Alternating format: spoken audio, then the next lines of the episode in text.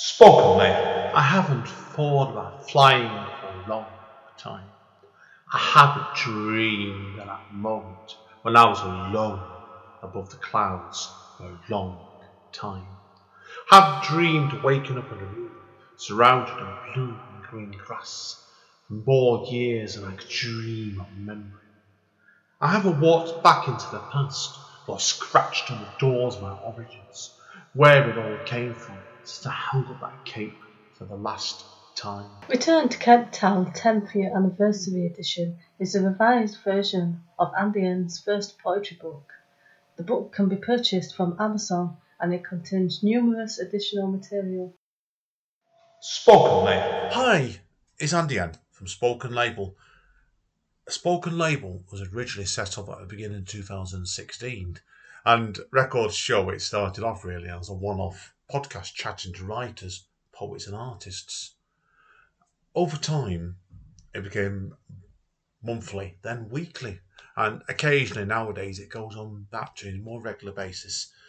To date, I've done over 330 sessions, and I'm always looking for new poets, writers, artists, singer songwriters, general interesting creative people to come onto the podcast. You can find this on all the usual networks over Apple, iTunes, Spotify, Podbean, Podbay, and dozens of others. But it does have a central database of spoken label, which is all one word, dot bandcamp.com. Obviously, now to help me with the running costs this podcast, I'm always grateful for any kind of donation to assist me with it. You can either do the donation through the Bandcamp page by putting in a fee to download one of the free podcasts, or send it over to my PayPal to AEN1MPO at yahoo.co.uk. My email address again is aen1npo at yahoo.co.uk. Enjoy the podcast. Take care. Bye. Spoken mate. Um, this is where we, myself, Andy, um, and uh, Amanda, usually organise the um, Speakeasy, which is a spoken word night, which is um, the first Thursday of the month. Okay, we do have a booking system. People usually e- email Andy, um, book people on the Sunday after we after the Thursday of the of the event. So you're welcome to um, uh, to do that, and it'd be nice to see some people down there on Thursday night. We do get a good turnout. Um, but enough of that, really. Uh, my name's Steve, and as I say, along with Amanda and Andy, uh, we run Speakeasy, and Andy Amanda asked me just to sort of host tonight, and um, uh, for uh, the printed word anthology, with the uh, with the proceeds going to uh, to Mustard Tree, which is sort of tackling homelessness and, uh, and and poverty issues. I know personally, I've moved house three times this this century. Not always my decision. uh, and uh, whenever I've done that, I've always done, I've always coincidentally donated my sort of furniture to Mustard Tree, so uh, they do take things like that as well, just in case you didn't know. Uh, obviously, the furniture's got to be of a certain standard, um, so you can't foist any old stuff on it. But, uh, but uh, yeah, I'm sure they'd be more than willing to uh, to um, uh, take any sort of donations like that. Okay. Um, but it's fantastic effort uh, by, by people, by the contributors. I know most of you are here tonight and you're going to read your words. Um, we'll sort of, we always have to do a little bit of shuffling around in terms of the running order because you get a few, couple of no shows and, and um, etc. I'm sure you, you'll sort of experience that over spoken word nights and other nights like this. So what we'll do is we'll, we'll sort of have about five minutes, if you can limit to five minutes please, that's all right. Um, I've been assured that really everyone's words don't really come to that, but I know what I know what writers are like once you get up here, so you can't eat for the off. Um, so, so if, you can, if you can be, I'm not looking at anybody. Um, um, yeah, so just a couple of things in terms of um, a little bit of sort of housekeeping. Just from the um, just not. I mean, Dawson are fantastic, a fantastic place, fantastic people. They give us a for free. I mean, it's not the most accessible place, unfortunately, necessarily, but there are toilets up there, and there are, to and there are toilets down. And that's actually a um, um, uh, disabled person's toilet on the ground floor. Um, so that toilet's downstairs, upstairs. Fire exits at the back, in the unlikely event of. And what we tend to do is we, we always have this sort of Dixie chick in place as a, as a bit of a meeting point. So uh, if, if, if in the likely event people can make their way out of the, um, out of, out the back door. Um, yeah, okay, I think that's, I think that's about it. Oh, the last thing, the step. All right. So, so just be careful of the step. Yeah. Yeah. Okay. It's not too bad. All right. It's not too bad, but just just- yeah, just be careful.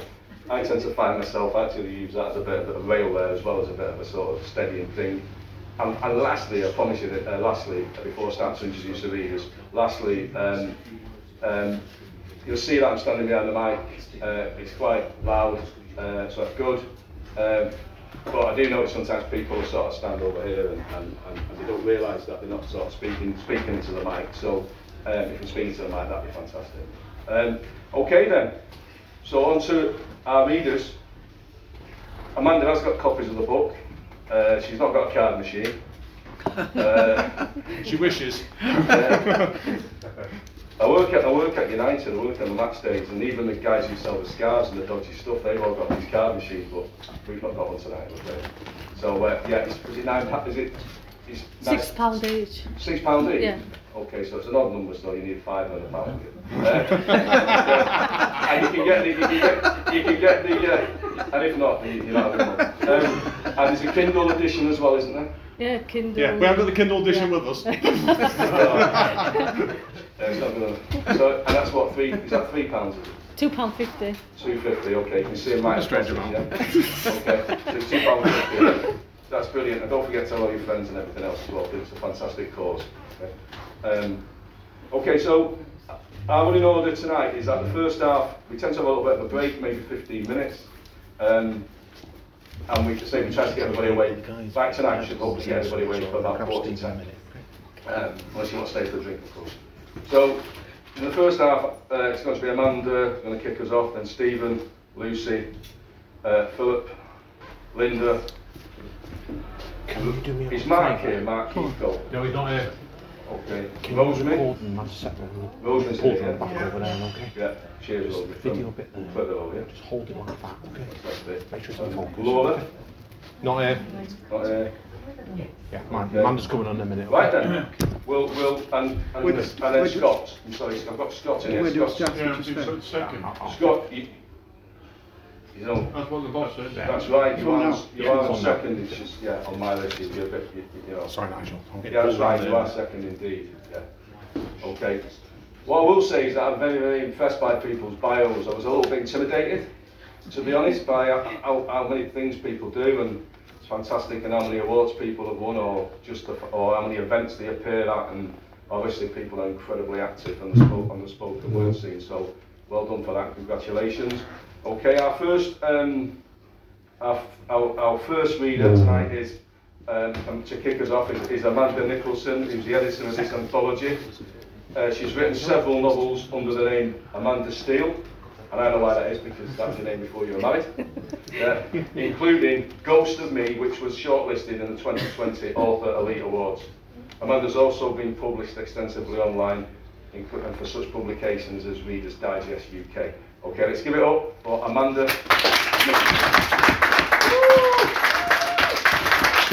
Okay,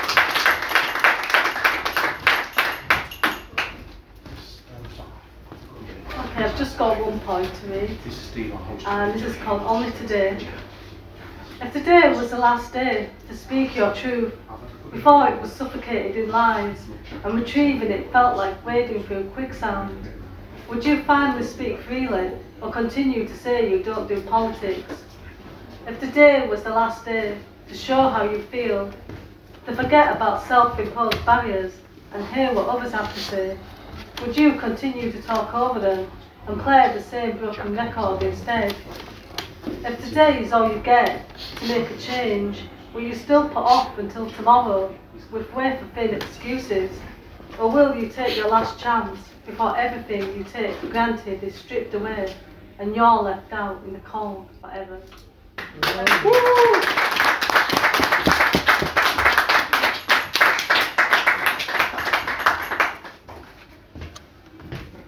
No, that's it. I'll, I'll carry on, mate. Cheers, mate.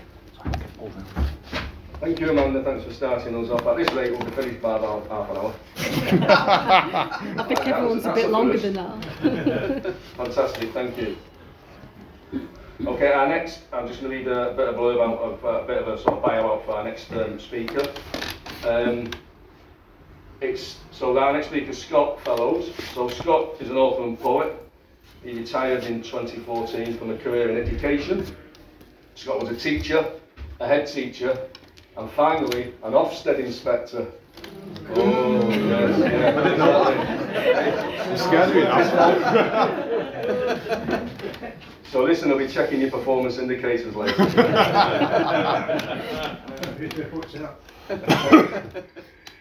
Scott's got three books currently in print and is preparing a new poetry collection to be published later this year. He com- Scott completed an MA in creative writing in 2015 at Manchester Metropolitan University. And I, I like this bit, a little bit, a little bit, of, a little bit of personal touch. Scott lives in Stockport with his wife Pam and Suki, a dog with attitude.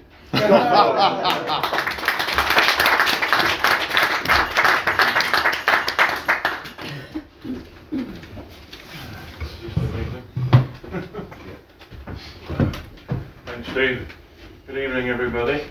Um, you can see I've got my Ofsted clipboard here. Yes, it is. It's actually one I use. um, when I was asked to, to, to write something for this, um, I racked my brains really. What could I contribute? And then I remembered what better example or worse example than a guy who I used to live next door to many years ago, an old chap called Gilbert. This poem, a very short poem really, but there's a bit of preamble backstory which is in the booklet actually, so I'll read it as it is in the booklet. Some years ago I lived next door to an old chap named Gilbert. He lived alone after the death of his wife with very few visitors. His two sons never visited.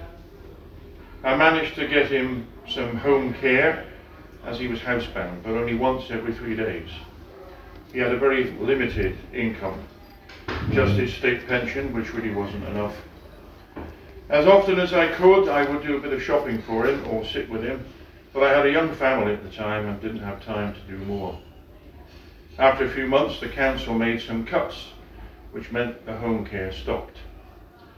I moved away and went abroad to work soon after and lost touch with Gilbert. Years later, a friend told me that he had been found dead in his house. Mm-hmm. The verdict for cause of death was hypothermia. Jesus. There had been a particularly cold snap that year, and when he was found, it was discovered that he had nothing left on his prepayment card Oh, for the electric, and therefore for heating. poor bastard. He had frozen to death. Bastards. I hate to think how many people are in a similar position now, young or old. I wrote this poem in his memory. Poem simply called Gilbert. The night lays down dark, deep as the faithful in their graves.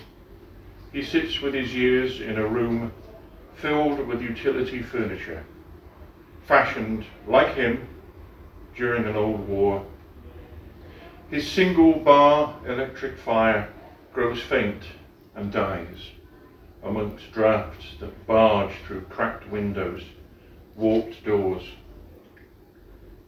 The damp that seeps through sponge walls into skin and bone. Each night, remembering grows harder as faces grow faithless, faceless. Faithless, he sings a tuneless waltz he once danced with his wife, until, gripped by cold, he stiffens into endless sleep.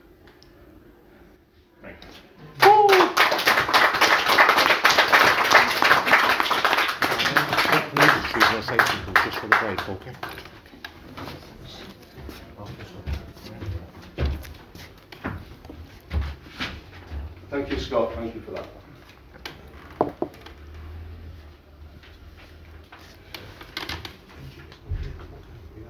Okay, our, um, our next um, um, our next reader is somebody who um, I did meet once a few years ago before lockdown at uh, an event at Salford University. And it's lovely to see him tonight. We are friends on Facebook, but we it's like a thing, isn't it? You, you're sort of friends on Facebook, but you don't actually see each other too much. Um, but it's great that he's here tonight. Um, it's it's uh, Stephen Stephen Walling. His latest public Stephen's latest publication is is is Lockdown Latitudes, which is published by the Leaf Press.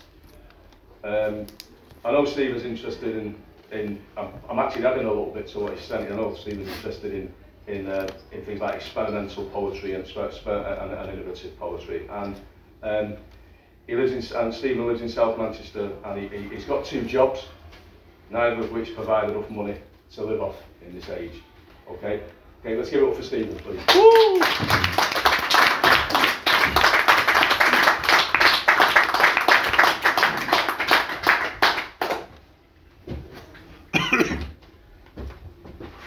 Okay, right. uh, Um, I'm actually going to read two poems. I'm going to read one of John G. Hall's poems as well, with, with permission, actually, because I think, um, uh, you know, he, unfortunately he couldn't make it tonight, um, partly because of poverty.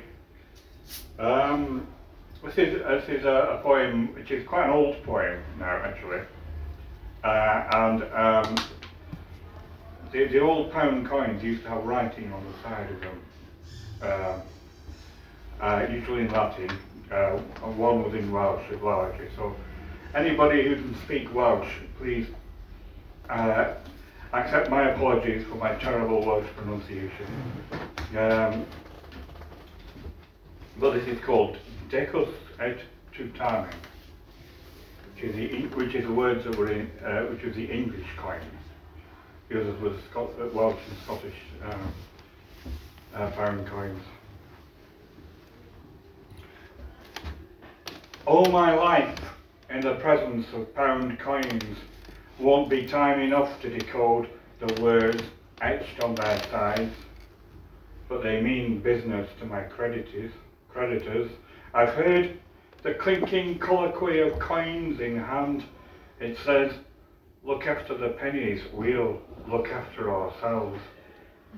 What they don't say, they'll leave only pennies to pay the bills. Bastards. Things won't add up, but are good at subtraction. Money swears, it says, fuck off out of here.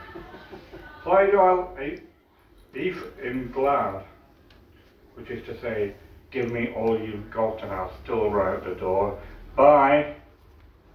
And off it trots to someone else's till. But then more coins come along and say, Hi, we've got Nemo me impune lacessit, pal. we'll buy you the earth, heaven, hell, a whole warehouse of consumer goods that will never be yours. Now, sir, please sign on the dotted line each fortnight. We'll ba- barely keep you alive, a fickle bunch, eager to be spent, bartered, exchanged for thin slices of action. There goes another old friend, off to squander itself. When it's all gone, I'll count out the change from zero, lose it in my pocket full of holes. My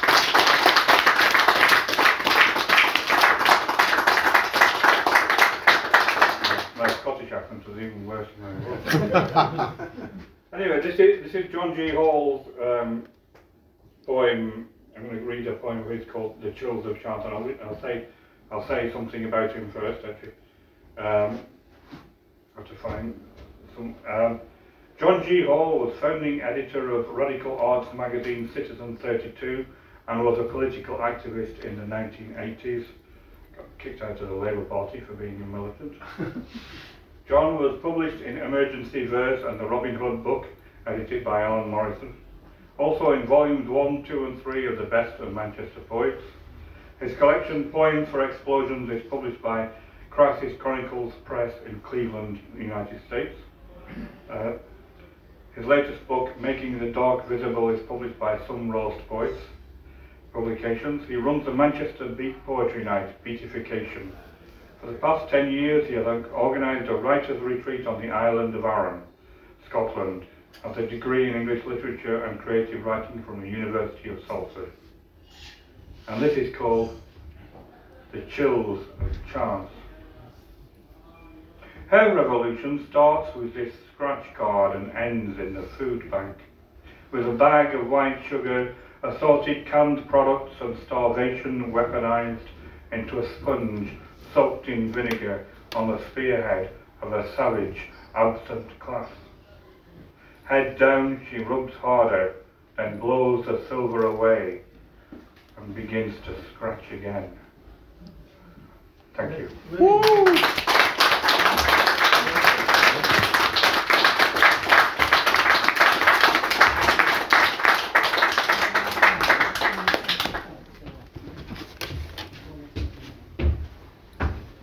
Thanks very much for that, Stephen, and thanks for reading uh, John's uh, uh, poem out as well. I know, um, I know he was a bit gutted he couldn't make it tonight.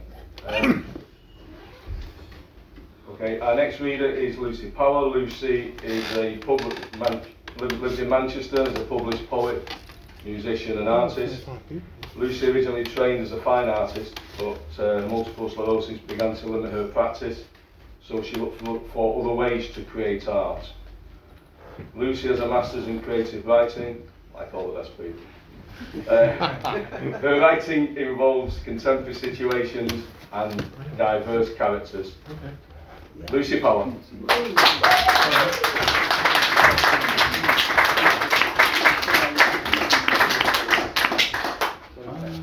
Thank you. Um, could I just say that I think this publication is amazing and Amanda has done an incredible job to pull it all together. It must have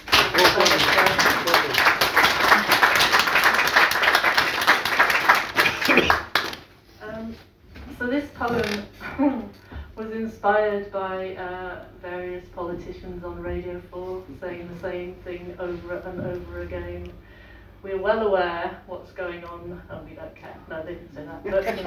But they kept saying the same thing over and over again. And it just started to really annoy me. And then the, the, the final uh, the final thing for me was uh, reading Boris Johnson's levelling up speech and hearing him say the following, uh, and this is written down before my poem.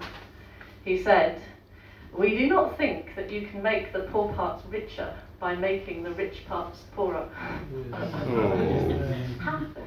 so um, yeah, so that inspired this poem, and it's a villanelle um, because I just think they kept saying the same thing over and over again. So a villanelle uses the same lines repeatedly, so they sort of echo themselves. Anyway, I'll shut up. It's called public relations. With dreadful smiles, the politicians say, We understand how difficult it seems we're well aware the future's looking grey, with one in five in poverty today. So we'll economise and modify our schemes. With dreadful smiles, the politicians say, we'll have far fewer banquets, less souffle, and streamline all of our investment teams. We're well aware the future's looking grey, but we cannot sell the flat in Saint-Tropez or lose the party's richest funding streams. With dreadful smiles, the politicians say that the mistress needs the Porsche, so that must stay, and the golf, the boat, and the mansion with oak beams. We're well aware the future's looking grey, so here's some food bank beans and a doorway for your cold hard cardboard bed with duct tape seams. With dreadful smiles, the politicians say, We're well aware your future's looking grey. Thank you.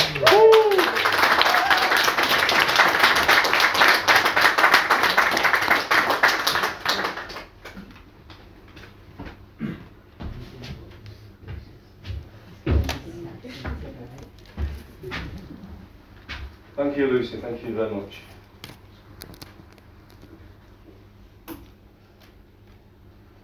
Okay, our next reader is Philip Burton. Philip won several, Philip's won several prestig- prestigious poetry competitions uh, across the UK.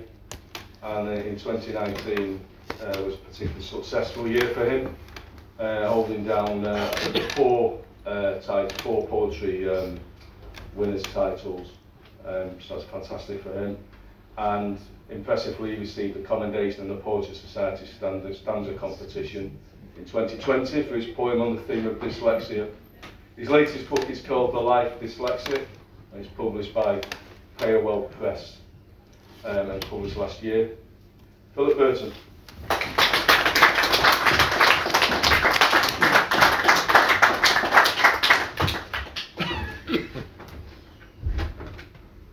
For people to starve, it is only necessary for a government to do nothing, and this government sits on its hands.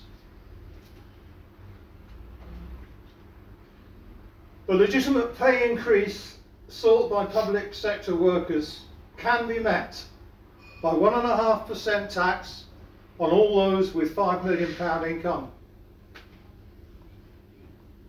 How good would that be? I cast my vote for Clement Attlee. In an ideal world, I cast my vote for the likes of Clement Attlee, Prime Minister 1945 to 1951, or someone not a shyster or a banker, someone who could stand and talk not at me, but that and that was Clement Attlee. Yes, I'd have gladly voted for Clement Attlee, accused of arriving at number 10 in an empty taxi, implying he was nothing, a non-entity. But he wasn't. He quietly got on with the job. Yes, I'd have gladly voted for Clement Attlee. But as there is no Clement Attlee, I'll aim to give my vote to someone newly poor or someone misunderstood. One thing for sure, I'd give the world for Clement Attlee. Thank you.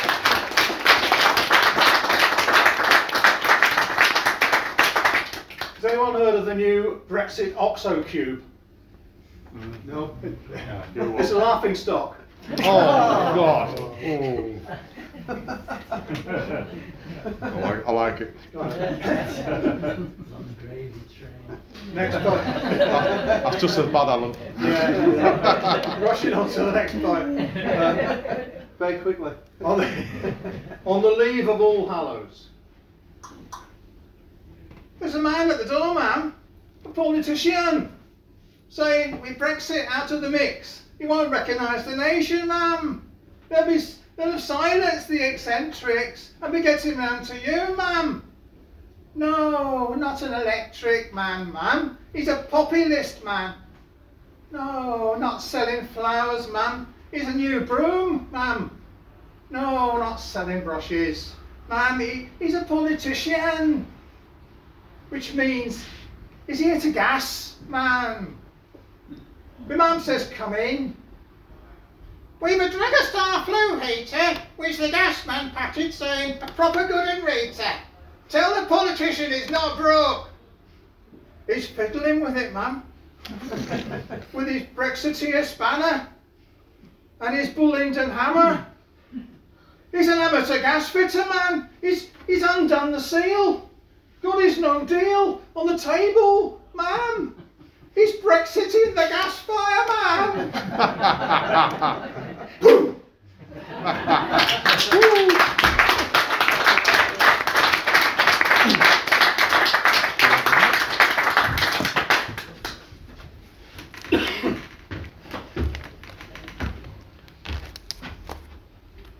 Thanks for that, Philip.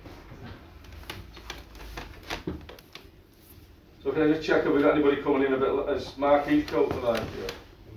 No? Nope. Just say here. Uh, okay, that's fine. Okay, our next, our next reader is, is, uh, is, is Linda Downs. Linda works as a, an advocate with people who have mental health and addiction issues. Linda's featured in various anthologies and has been writing for several years. And only recently, Linda's started performing her work across Manchester and I'm glad to say she's actually appeared uh, two or three occasions lately at uh, Speakeasy. So uh, let's welcome Linda Downs.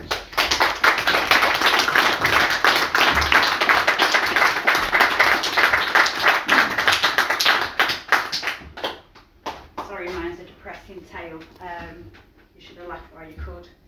Um, I work with mental health. Um, a lot of people, um, I work with homeless people. A lot of people judge homeless people as street addicts, um, worthless. A lot of people who come to me are men who've been through marriage breakdowns, have no home, uh, have previously worked, suffered with mental health, and then they get ill um, and they end up homeless, and then obviously they come to us. So I think the thing is, I think we've got to change our perspective of what we think about homeless people and poor people, because most of us are only like one wage packet away out from poverty, to be fair. Um, I don't think many of us are in this room are probably that secure. Um, anyway, this is my piece. It says, the doctor says I have nine lives. Nine. The ride home from work ended with black ice. Porcelain bones wrapped around grey metal and blue enamel. Life and death fighting for power amongst the wires and beeps of intensive care. Eight.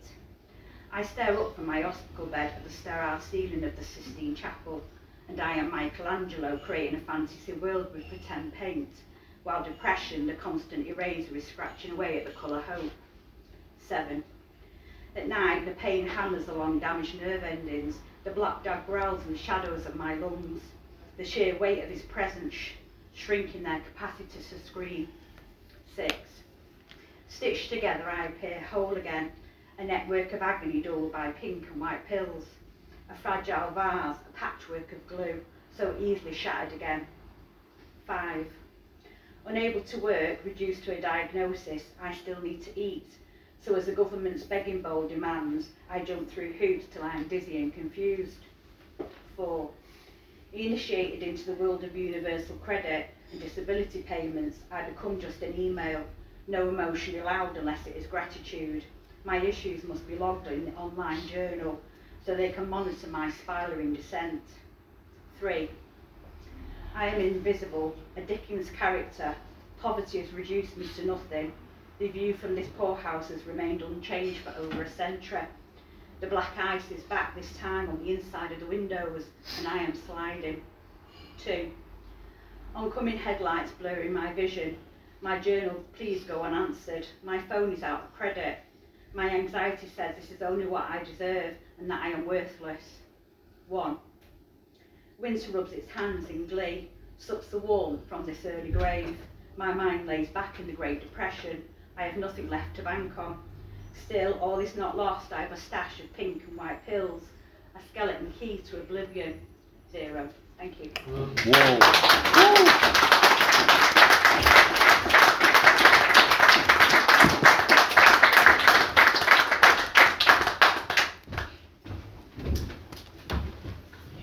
you for that, Um, this is going to be um, our last reader of this half, and then uh, Jack from Mustard, Mustard Tree is uh, is going to come up and say a few words. Um, okay, so our next um, our next reader and contributor is Rosemary Moore, and Rosemary is is a, is a member uh, is an active member of the Ribble Valley Stanza and Clitheroe Writing Groups. She also hosts an international online creative writing group called Creatives Connected. Rosemary is a collection of poems called Walking the Ribble Way.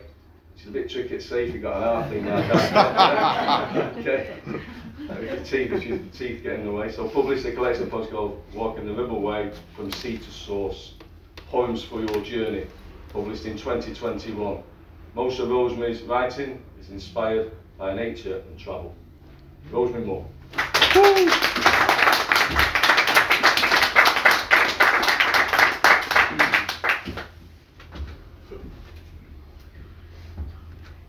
this, uh, with this poem, I wrote it about a year ago, and when I showed it to my niece, she put together a montage of media clips that are going to accompany the poem.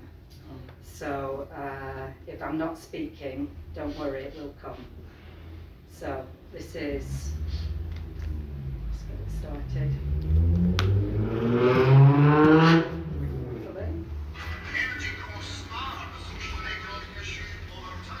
Exposure.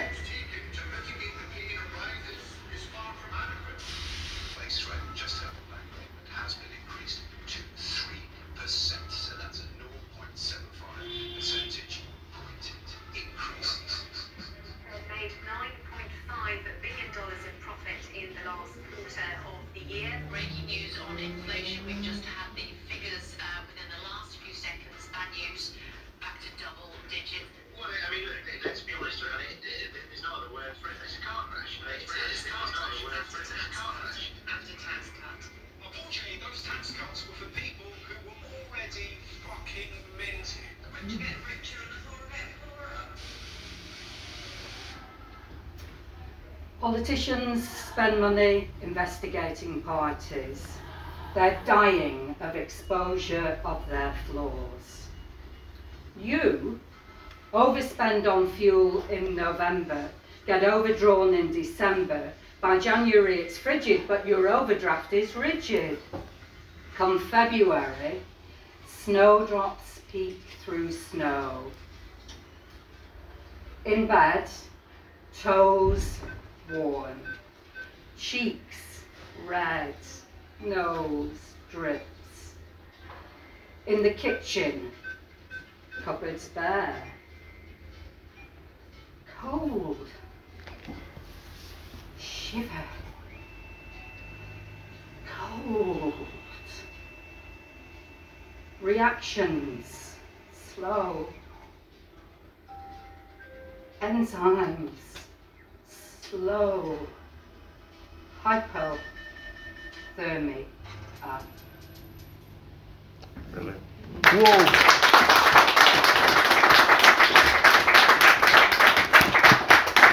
I should have mentioned Salford University again for my, my niece. Keeps coming up. Thanks very much for that, Rosemary. I've Thanks got- for coming I've- from. I've Uh, done a video. You came When Nick for get a screenshot of that. Yeah, thank you for that. It cut out my Making, memories. making the effort to come across. Um, okay, so before we have a brief break, um, I'm just going to introduce uh, uh, Jack from Mustard Tree. He's going to, I'm sure he's going to say a few words about the organisation. Okay, Jack, everybody.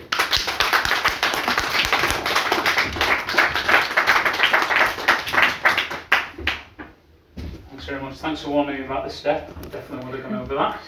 Um, no, thank you um, to everybody for coming. My name's Jack Barton. I'm Communications uh, Manager at Mustard Tree. Our um, mission is to combat poverty and prevent homelessness. So a lot of our approach is working with people who are in danger of becoming homeless through arrears, debts, other circumstances, redundancy, you name it, we see it every single day. Um, there's obviously a lot of intelligence in the room, so I'm not going to patronise your boy with poverty stats. I'm sure you all know how bad it is at the moment. I'm just preaching to the choir. Uh, what I will say is we were working with a chap um, last week who had been spending his state pension on paying his rent. Unknown to him that he was entitled to local housing allowance, and because he was doing that, he was having to use our food club. We have food clubs across our three hubs. It's not a food bank, it's a little bit more dignified, shall we say, because people pay a small contribution to use it. It's more like a community grocer, which you're probably seeing pop up more and more across Greater Manchester. But it's just that knowledge and the fact that person was probably doing that for a few months before it was flagged up by his uh, social worker made us think a lot more analytically about how we combat poverty and our main focus for 2023 now is maximising people's income by any means possible. That could be helping somebody get into work or get into real living wage work, you know, with good hours and secured hours. For those on disability who are unable to work, it could be through other avenues, usually by that, maximising that person's income. There's something like £26 million of unclaimed benefits in Greater Manchester alone. This is money that people are entitled to. They just don't know that they've got access to it. Um, I see a lot of nodding heads. You probably know about this already, but it's something that I've only learned in the last six months or so. I'm learning continuously. Gilbert, you know, those examples that we see that, that Scott mentioned that is in his work is just all too familiar. Our place, we never closed during COVID. We used our furniture collection vans to distribute food all across Greater Manchester. And to a lot of people who were having to isolate, which was well into 18 months into that COVID crisis situation, the interaction with our drivers was the only interaction they were getting on a weekly basis. And that's, you know, it's traumatizing um, for some of our support workers, and it's all hidden. This is the crucial thing about this. Um, there's lack of communication there. Before I, I started Mustry about five years ago as a paid employee, I volunteered my time two years before that. I was helping in the job club, and that was helping people write CVs, cover letters, uh, applying for jobs online. Um, one of our regulars, Leslie, would just come. He was on disability, and uh, I think I spent an hour of the two-hour session just getting him logged into his Universal Credit account. He always used to forget his password, and he was never going to work. Leslie, you know, he was just in that situation, but that was all right with me because he would come in for the social interaction. He would come in because he got his lunch on us. If he was engaging, he was coming out there, and at the time that meant more to us than anything else, and he seemed happy and content. But that pressure that he had on the job centre, um, I think Linda, uh, you picked it up in in your work. That, that downward spiral can be catastrophic for people if uh, if it all goes wrong. And there's so many ways people can fall down now, and that's quite worrying to us. So all we can do is fight people's battles for them. I think someone from GM uh, VCO said recently, it's not about making things better at the moment. It's just about managing how bad it can get, and we've got to look at that first. We got through Christmas. We're still in a tough winter period, but we've got to have that hope as well. And hope for us at the moment is celebrating every success. So every time we get somebody's benefits sorted for them, every time we stop a, uh, an eviction from a rogue landlord, every time we get somebody into a real living wage job. I came straight here from the Clayton um, hotel today, so I took somebody over for induction, and he'll be starting in the kitchen there uh, next month. That's a success for us. That's one less person having to use our food club. But we need bigger scale, and we need more volume, and we need more urgency around that. Uh, I picked up in those media clippings. It's that sense of urgency we need right now more than anything else. I've always had an affinity with spoken word. When I first started, uh, I was in a fundraising role, and my boss said, you need to go and see Rob Stevenson. Rob Stevenson runs uh, Punk in Drublic. Yeah. We know Rob. Brilliant. I know Uh, Rob. fantastic. And, you know, he raises a few quid for us each session. But I worked out a couple of months ago, over that period he supported us since I've been there, he's raised over £10,000 for us. And that, as a collective, I think Rob deserves that, yeah. So, I guess what I'm trying to say is that collectivism now, you know, you're supporting us tonight through purchasing uh, Amanda's book, and just want to give a big round of applause to Amanda's book. My book, you're supporting Mustry as well, but with every church group, community group, spoken word night, corporate trust grant, you know, we're trying to raise 2.6 million pounds this calendar year to help more people in more meaningful ways because we are growing. We don't have a growth strategy. We are growing organically because the need is that um, surmountable now. When I first started, it was about 800,000 pounds a year, but we're getting a lot of backing because the council know that we can get the unemployment figure down, and we are doing things in the right way in terms of focusing on homelessness prevention. And that's the big takeaway message for me, and that everybody I'm speaking to at the moment is we've got to focus on the prevention side. It's a lot easier to help somebody in that circumstance. So thanks so much for coming out. It's good to be surrounded by a bunch of like-minded people, and all I can say at the moment is uh, keep up the good fight, and thank you so much for your time tonight. Thank you guys.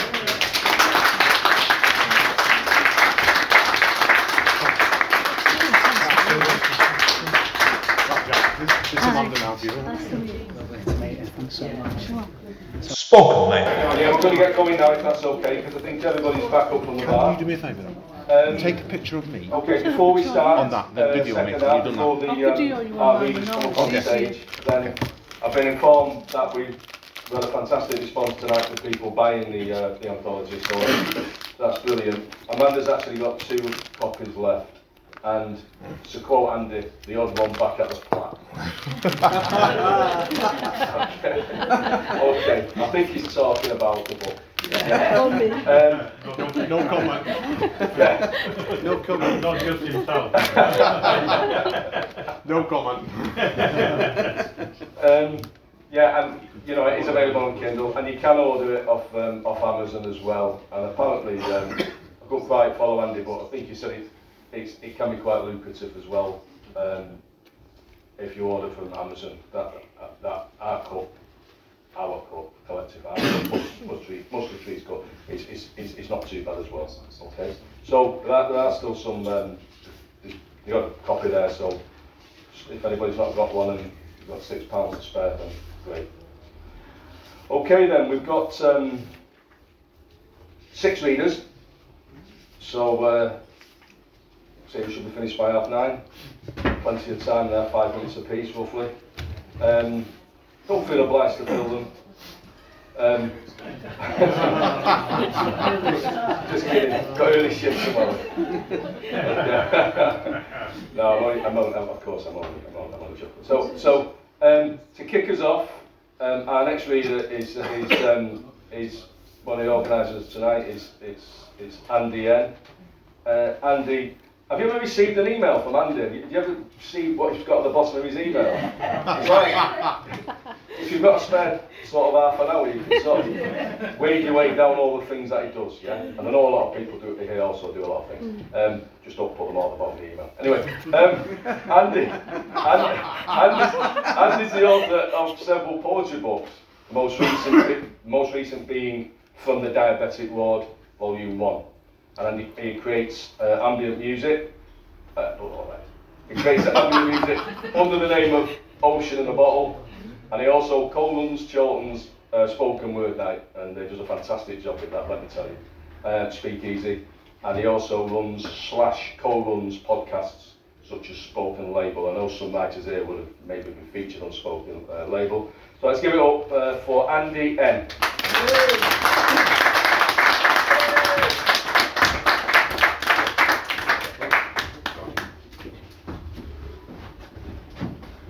dread that stage. I'm going to get that step on to it down there. anyway, right, before we start, everybody, give Amanda another round of applause because there's a lot I could say done a tremendous job on this. Been of course, like you get with both creative people, like it's every time one of us starts their creative project off, it gives you that sort of rush. Because like you sat there thinking, my God, how do we do it like each other? And then she announced she wanted to do is one last year to me. I turned and I said to him, meet it, yeah, do it. Mustard Tree are an incredible charity and they got my full love and respect and Amanda's done an absolute tremendous job for this. It's like it's only time she uh, like she's put everything into this book the last year and she's asked me a couple of times for advice on certain little bits and pieces, but I've done next to nothing on this and apart from helping the Rangers tonight with wonderful Steve as well. Let's give Steve a round of applause as well. I somebody just fucking stamina for the hosting game, sorry. right, anyway, okay. Uh, I've just dropped, just dropped my bookmark as well. okay, right. Piece I'm going to is this actually is a serious one actually as well because when we, I knew this book was going to happen at the time, I had to try and think to myself, well, what can I write about this? And the only way I could look back was I thought back to the winter of 1982 really because when I was 10, because my dad got dad was working over at GEC in Trafford Park and he got laid off not long before there. And the unemployment was that bad for him. It took him two and a half years to get another job. And that the case in the time in question then he had like myself, my brother, and my young and my sister as well. It was just a bloody nightmare it was. So, and this is my dad really. It's called Everything in the Middle. You understand poverty all too well. When your father was told back in 1982 his job at GEC in Trafford Park was now being moved to London. He led the walkout before then leaking the story to the press, refusing to spend a month down south teaching somebody else's job. You understand poverty all too well. when he'd next spend the next 18 months out of work and struggled over two Christmases with three young children, not sure where his next penny was going to come from, as he became increasingly worried about how they were going to survive. You understand poverty all too well, with worn out shoes and outgrown pants and relief in his face when he got a new job in 1984, only for his relief to change his stress overnight, surviving on less money, and he had started in overtime just to ensure he could pay all the bills in time. You understand poverty all too well in 40 years later, when after your pay was frozen for years, you were given notice your job was going and told it was a call centre or nothing. You were left there repeating your father's actions, starting a new job of extra hours just to keep going. You understand poverty all too well. We're in 1982 of 2022, and you see the similarities between the times with constantly rising bills, strike threats, and the real fear of return to that winter of 1978 when you had repeated strikes and no real end to the misery in sight. You understand poverty all too well. With train workers going on strike, and Royal Mail, whose managers are reportedly trying to force their staff onto a, an, onto a zero hours contract, mirroring everything that went on before, and their government has seemed determined bring the country to its knees. You understand poverty all too well of your lifetime, and your fathers, and the pain, your pain, I'm struggling with light here, sorry. And the pattern that crawls its way over our very existences, whipping our feet from underneath ourselves, making us realise things ain't that different from Victorian times, repeating into the 21st century, and everything in the middle. Cheers, guys.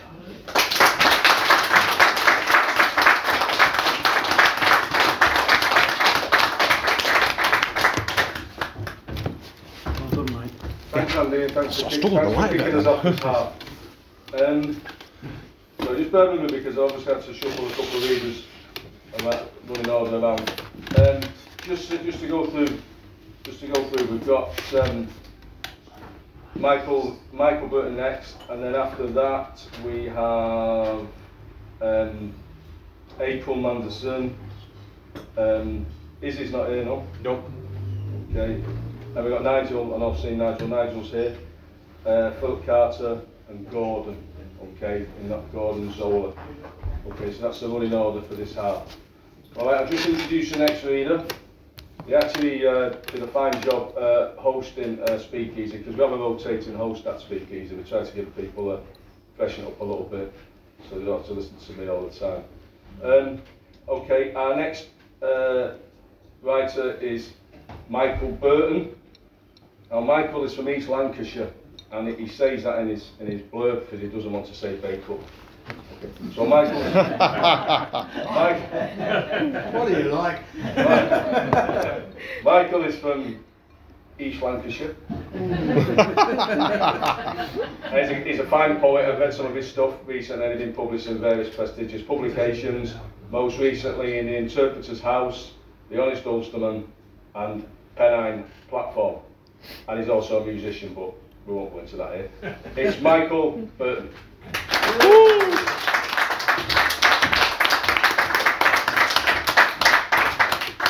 That's much, Steve, and uh, thanks for having us in the collection. Um, so we have a lot of uh, shortages at the moment.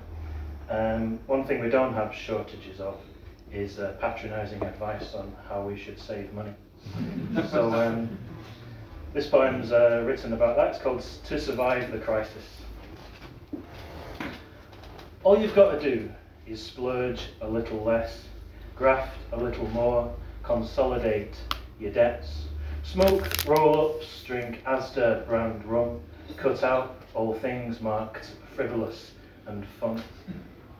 Ditch your Netflix, your Prime, your iTunes, delay your nights out till early next June. Reduce your gas and electric use, your want to be warm is no good excuse. So the books you bought and read them online. The bus station in town now has free Wi-Fi. Replace with haste your taste for lattes. From now on, no breaks from Black Nescafe. It is all, in fact, just as simple as that. The courage, the patience is all that you lack. Learn from the man in the flat next to yours, grateful for the scraps he can barely afford, or the mother you walk past almost every day, offering herself for some overtime pay. It's time for you now to follow their lead, forget all your talk of the corporate class greed. There's enough to get by if you just sacrifice all that you have that comes with a price. Life, after all, has its booms and its busts. Just make do with less and don't make a fuss. Whoa. Woo.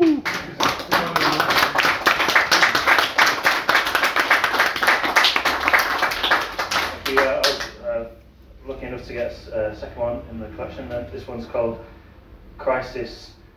What crisis? There's peace on earth like never before, enough jobs for us all on warehouse floors, enough houses, or at least caravans, there's stocks in the shops, or that's the plan. We've still got our schools and our not so crowded prisons. The crime may be up, but the violent type hasn't risen much.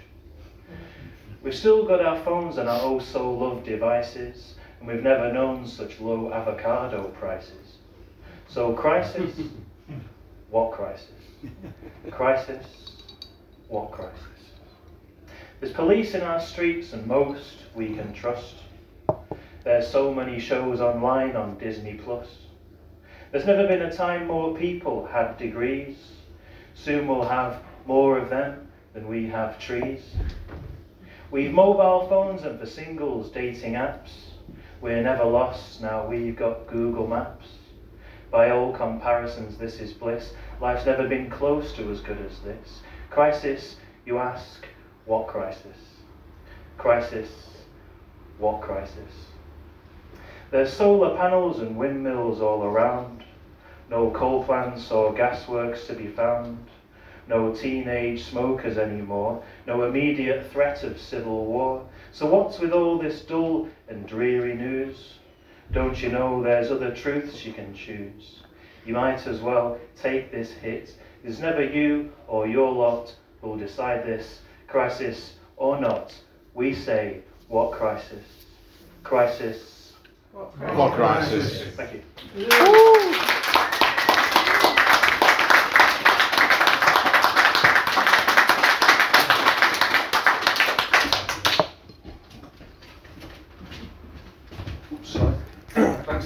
Thanks for that, Michael. Yeah, thanks very much. Um, our next reader is April. Um, so April, Mand- April Manderson is um, is a counsellor. Uh, Before we go to that, I want to that's put with you an on S. stage, Yeah. okay?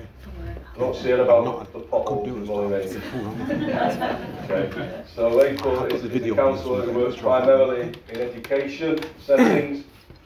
She's a passionate advocate for holistic wellbeing approaches, a proud mum of a fantastic young person. Wish my mum would have said that about me. Oh, I'm a research fellow at MMU School of Education and a founding member of a community writing collective. And I'm delighted to say April sometimes comes to read at Speakeasy as well. April Manderson.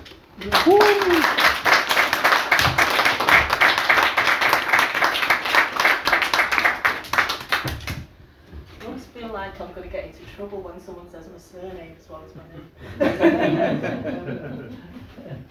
From Anderson. Um, okay, so um, yeah, just to echo Jack's sentiments earlier, um, I do work in mental health and I'm, and I'm a real advocate for managing things rather than fixing them. And uh, also this idea of preventative working. I think uh, we really need to focus on doing more with less, so it's about preventative. I've been, I've been singing for this for years, but finally it feels like there's green shoots of it everywhere. So I wrote this a while ago, um, over the summer actually, in response to basically everything that's going on around us. Um, and I've just tweaked it a bit for tonight um, and for the book. It's changed a little bit since since the book. Thank you, Amanda, for asking me. It's actually the first time I've actually ever been published anywhere. That's not been an academic thing. Whoa.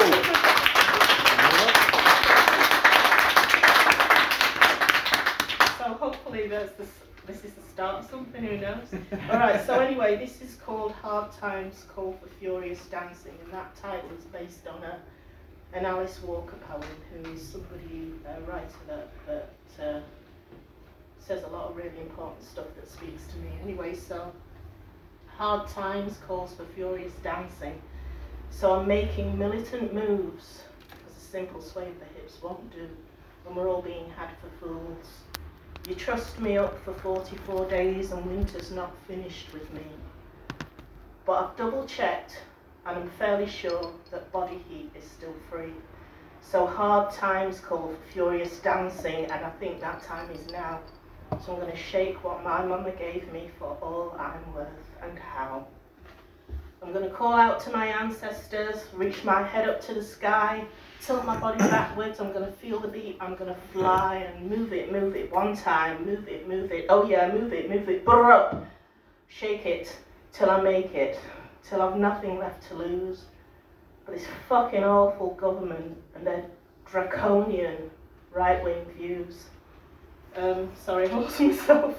Got to be emotional there. Um, uh, blah, blah, blah, blah, blah. Like no one's watching. I've said that bit, haven't I? There you go. Yeah, like no one's watching. When everyone's watching and you've nothing left to lose but this fucking awful government and their nasty right wing views. So let's dance into the revolution because the best things in life are free.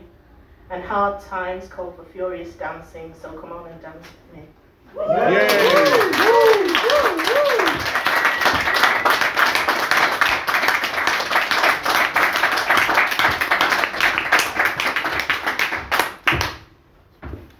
that April, and it's such a buzz as well for you that it's a, you know, you've got something published, something creative, Yeah. as opposed to academics. That's a, that's a real sort of bonus for you as well, so that's fantastic. Um, our next, uh, our next reader is somebody I met before. We used to when we started off with um, Speakeasy. Uh, we used to run, run it in Stretford, and I met this uh, chap a couple of times. He came to Stretford.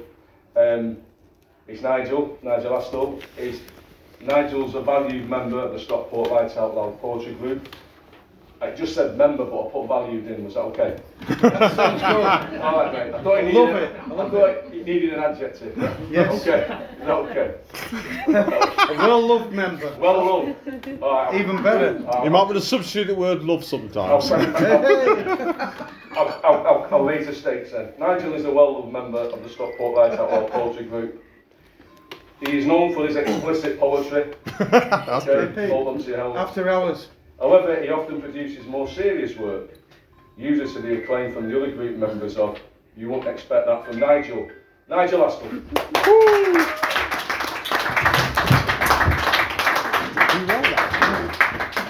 I did that last bit. First poem I'm going to read is something that we all know, you know, uh, talking about the crisis and being alone and with our own thoughts. When you ask somebody, somebody you know, somebody you think you know, are you all right? And sometimes they say, yeah, I'm okay. And it made me write this poem. It's okay not to feel okay. Life itself, at these extraordinary, difficult times, can present many challenges. When this happens, there is always, always someone who cares and can help. You okay? Yeah, sure. Issues hidden. Short term. Secured. Safe. Multiplying themselves. Mood swings. No longer.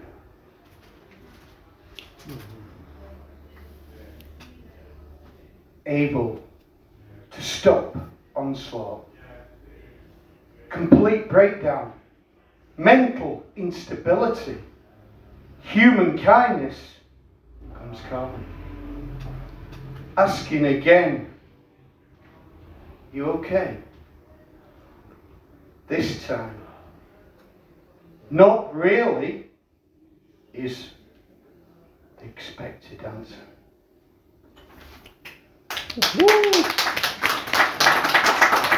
Now, my second poem really is uh, an overall picture, really, which is presenting itself and that we have to deal with. It's called Permanent Black Hole Engulfing Us All. Solving one, another prevails. Endurance tested, frustration encountered. Stress, instability,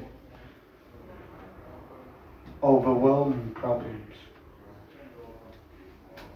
Never ending challenges. Persistent responds.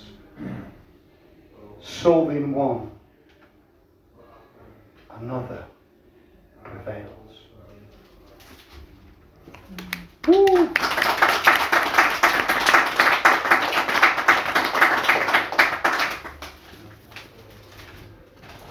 Now this, now this poem is by Dorinda McDowell, who unfortunately couldn't come tonight um, uh, because of a, a personal um, problem at home. But she said that I could read this out, and it's called Feels Like My Birthday. National Insurance. My grandma used to call it. The toffs giving handouts to the likes of us. Nothing's changed except the name. Same old platoon, same old patronage, same old struggles. I thank God for potatoes so many ways to cook them, and they're filling. Good job, my fellow left. Really, all his money went on booze. Just me and Billy now. He's mine, and a good one. Well, I can't wait to see his face when he comes home from school and smells the shepherd's pie cooking. Got some tin minced beef at the food bank. Chuck in some peas and spuds and a bit of gravy. Bob's your uncle. I'll tell him I had mine earlier. I don't think he notices when I'm lying. I'm not hungry anyway. Not really. I'm happy today though.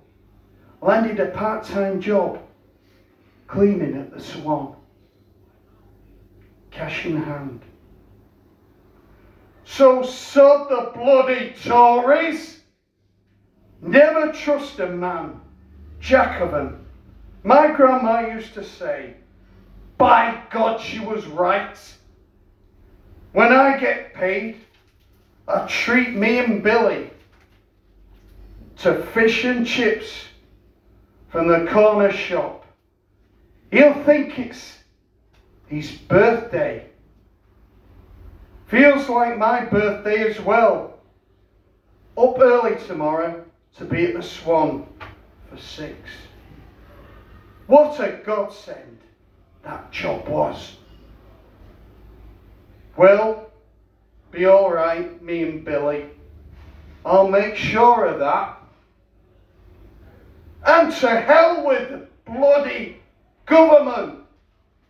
Whoa.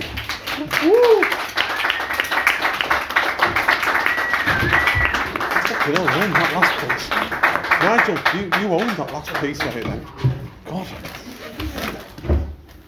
I videoed that, so I sent it to Dorinda. That'll, that'll show Thanks for look that, that. Nigel. Cheers. I like I like any work that's got fish and chips mentioned. Did you know that fish and chips were not rationed in the Second World War? You can just tell people that, you know, at parties and things, yeah. Um, but I noticed I, went, I was in Stretford today, Stretford Mall, and they've got like pension special fish and chips, six quid. Think six quid. Heck. It's six quid next door as well. Is it? This one here. And, and it's not even a pensioner special either. Steve, that's Chorlton prices. Oh, that's you that's Stretford and a pensioner special. In Chorlton, you expect it, don't you? That's not six quid just for the fish. Anyway, anyway, just let's, I don't want to get sidetracked, people. We're doing so well for time as well. Come on, stay on it. Getting- Okay, Philip Carter is in the what? Let me just check Philip's next year's after Nigel, yeah? Nigel, value member. Philip Carter. Philip Carter is an award-winning comedy poet and author of dark science fiction. His debut debut book, Who Built the Humans, has been called genius and blasphemous. It doesn't actually say who said it, but yeah. and, his, and his talk show, the Philip Carter Show, picks up clever people and shakes them until funny things fall out. Okay, Philip's acting event at Speakeasy as well. Very entertaining reader, very good. Let's give it up for Philip Carter.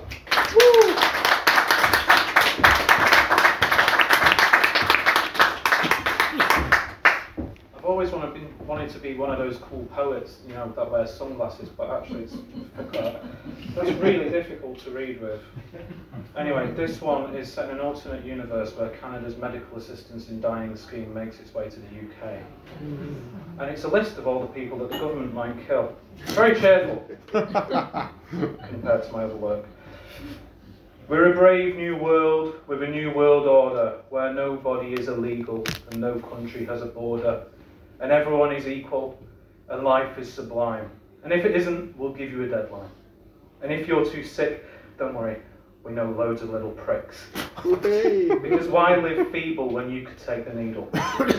and if your condition stops you from seeing your friend, my thumb is overshadowing the poem. You can visit us for a short look to the end, and if you've got a mental illness that keeps you out of work, we can ferry you into an inescapable chillness beyond that final hypnagogic jerk. That's one for the neuroscientists. Anybody in the audience? Woo! Neuroscientists. no, there never is there, is there? uh, it's the modern equivalent of cutting the brakes on your wheelchair and going for a nice long walk by the coast. And we know it's not hard. No, it's really not fair to be solid when it's easier to just be a ghost. It's a final solution for the weary worker, a horror story to be turned into BBC tearjerker. They'll tell it good in Hollywood when you're not yet cold. They'll write some piffy dialogue about how you never got old. They'll make it with that actor you despise. He'll do your signature dead face and stare out with vacant eyes and later get fired for biting the director's thighs. In the year 2525. In the year 2525, when the poor people are no longer alive, when we helped all the disabled die, you will cry. In the year 2595, only the richest fucks will survive. Only the wretched zombies will thrive in their hive. And do lots of incest, because that's what they like. Mm-hmm. and back down here, it's a match made in heaven, and that's where you're going with the symptoms you're showing. You see, there's not much we can do outside of upping your disability pay or helping you find purpose in life, but to be honest, mate, we can't be asked. And you're nothing much more than surplus. You're depressed, badly dressed, and perpetually in a state of itching unrest. And we'll make it civil. If you like, you can take the drug at home, if you'd rather die alone. Or you could come to the clinic, don't be a cynic. You can't criticise what you've not tried. And guess what? You can't sue us once you've died. Here at the Home for Medical Assistance in Suicide. Yes, at the clinic, we'll help you slip into something more comfortable, like the icy embrace of death. We'll make each last moment tweetable as you draw your final breath. And as you shudder toward oblivion with each hypnagogic jerk, we'll turn and say to your friends, Oh, such a shame he couldn't find work. Because really, what's the point of being poor, disabled, and depressed? When you could get it all off your chest by having a government assisted cardiac arrest. and when you're gone, you can meet God, who I won't capitalise in this poem because I hate the sod. But maybe he hates us too and hates poems that end prematurely because the author signed up to the Yay!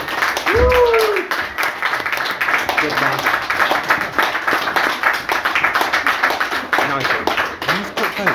Can you take a picture me and you and me and this young lady this book? Thanks, Philip. Okay, our last, um, our last act tonight, uh, reader, performer, is Gordon Zola. Um, if you've seen the blurb, Did he go then? if you've seen the blurb there in the book, it's, it's got. I've just worked out what the pun is. Uh, it's taken me all day. Uh, no. Gordon Zola, uh, brackets. Oh, yeah, E- got it, yeah. E damn good. Took of her as well, man by himself. Yes, well, I'll have it in a minute. Anyway, uh, Cheers, that's mate. Yeah, I've got performed some. and hosted comedy and poetry, the length and breadth of Great Britain well, I've seen him in Prestwich. and beyond for over 25 years. He's released uh, a music, uh, some, some, uh, some of his poetry, uh, back with music, uh, back by music, sorry, uh, No Strings Attached, See what he does there. You see, it's a, it's a, it's a punster. I put fantastic as well. A poetry collection, the Wheelie Bin Years, which I've actually got and recommend. Fantastic, which some people say wasn't rubbish. okay. Um, let's give it up for Gordon Zola.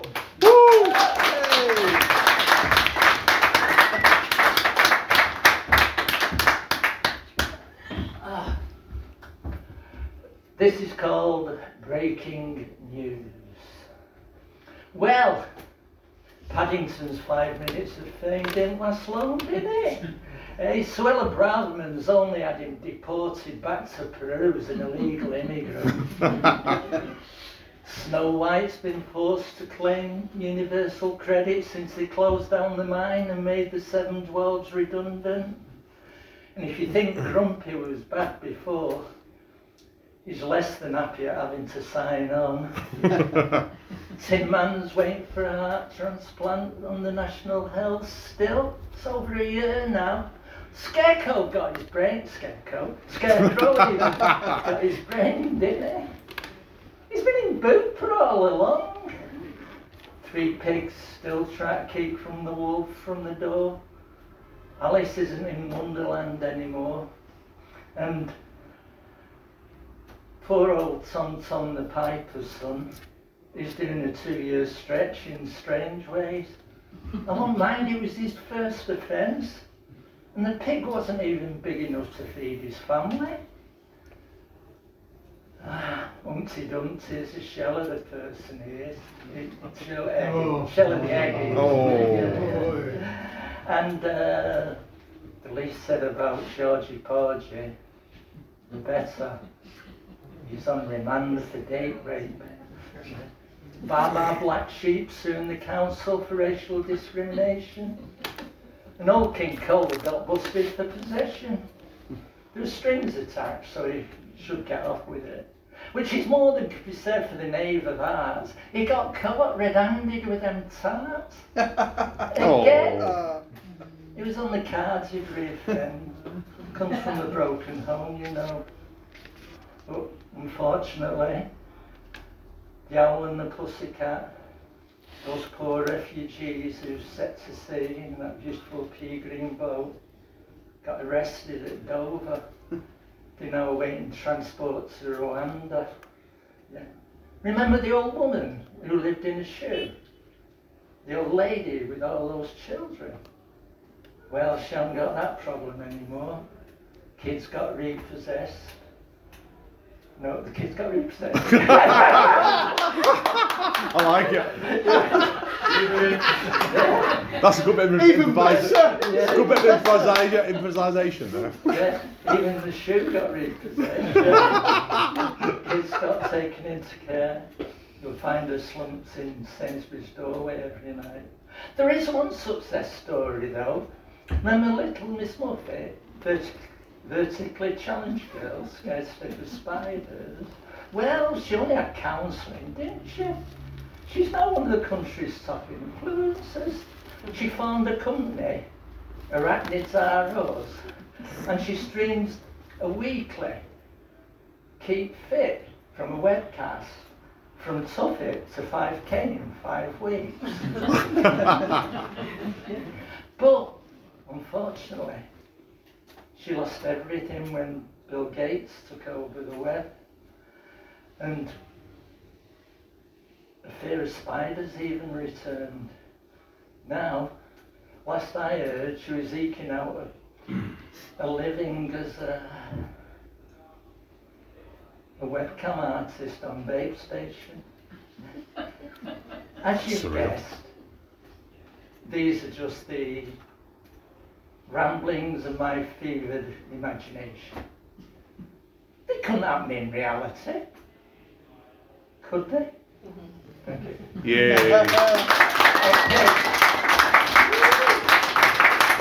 We possess kids that do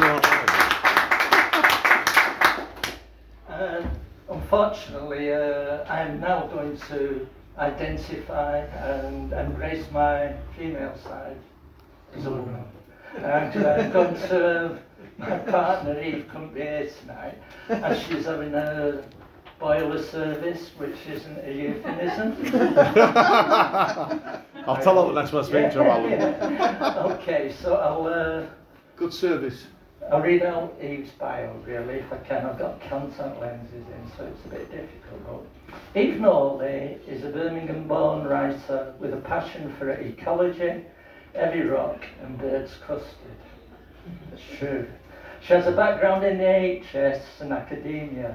As a performance poet, she has shared her work countryside on festival stages and the central reservation of Preston New Road. I was there with that one, and the anti-fracking, in support of the environment and the right to peaceful protest. Eve is the co-author of two collections, Love and Lust in Bury and Rochdale, and Driftwords with Christopher Bainbridge. She's recently published a collection of poetry and prose paying homage to her own town, Bournemouth. She is currently performing as half of the innovative comedy duo Chalk and Cheese. And the other half. Okay. Would you- I'm going to read off the phone because I've got contact lenses and I can't see in the book. So let's hope. Right. This is called, uh, it's a letter full of love, and it's actually a letter to Eve's youngest daughter, who's 23, and they've not seen each other for a while. So I'll try and do it justice. My darling friend, I'm writing to tell you how much I love you, as I know I don't tell you anything like often enough. We are facing tough times as a nation and as inhabitants of planet Earth, and I'm hoping that you'll wear that love I'm sending you like a suit of armour to protect you against pettiness, injustice, and the self-serving super rich who seem determined to wage war on mankind. On a more mundane but still important note, I wanted to talk to you about soup. Always a warm and heartening subject, apart from that vichyssoise, which in my opinion sounds like a very unpleasant French swear word. In straitened times when purses are empty and stomachs hungry, soup is a cracking culinary choice, especially if you can sling in what do you sling in? Red lentils oh, or butter beans to boost the protein and iron quotients. My top tip is to make your soup in a pan with a tight-fitting lid. Bring it to the boil for two to three minutes, then turn off the fuel and leave it to cook in the residual heat for 10 minutes. Try your veg, and if still not cooked, repeat the process. It's a bit more labour intensive than the traditional simmer for 45 minutes approach, but uses a lot less fuel. You may need, you may need to add a little more seasoning than usual, but it's still cheaper and just as nourishing. If you can, find a couple of soup loving friends Organise a social soup swap where you each make six portions of soup and swap two portions with each friend, which will give you all enough soup for a week and three flavours for the cost of one. You could even be wildly adventurous and share a meal and some laughter. Always the best medicine, I find. Hopefully, your soup swap will save you enough money over a month or two to get your hair or nails done. Looking good has always been a woman's battle dress for centuries. Just look at Boudica. I realise woad may be out of fashion, but I'm sure Rimmel or Estee Lauder will have a modern equivalent. Having covered love, food and beauty, I'm going to finish this lesson now as I'm exhausted.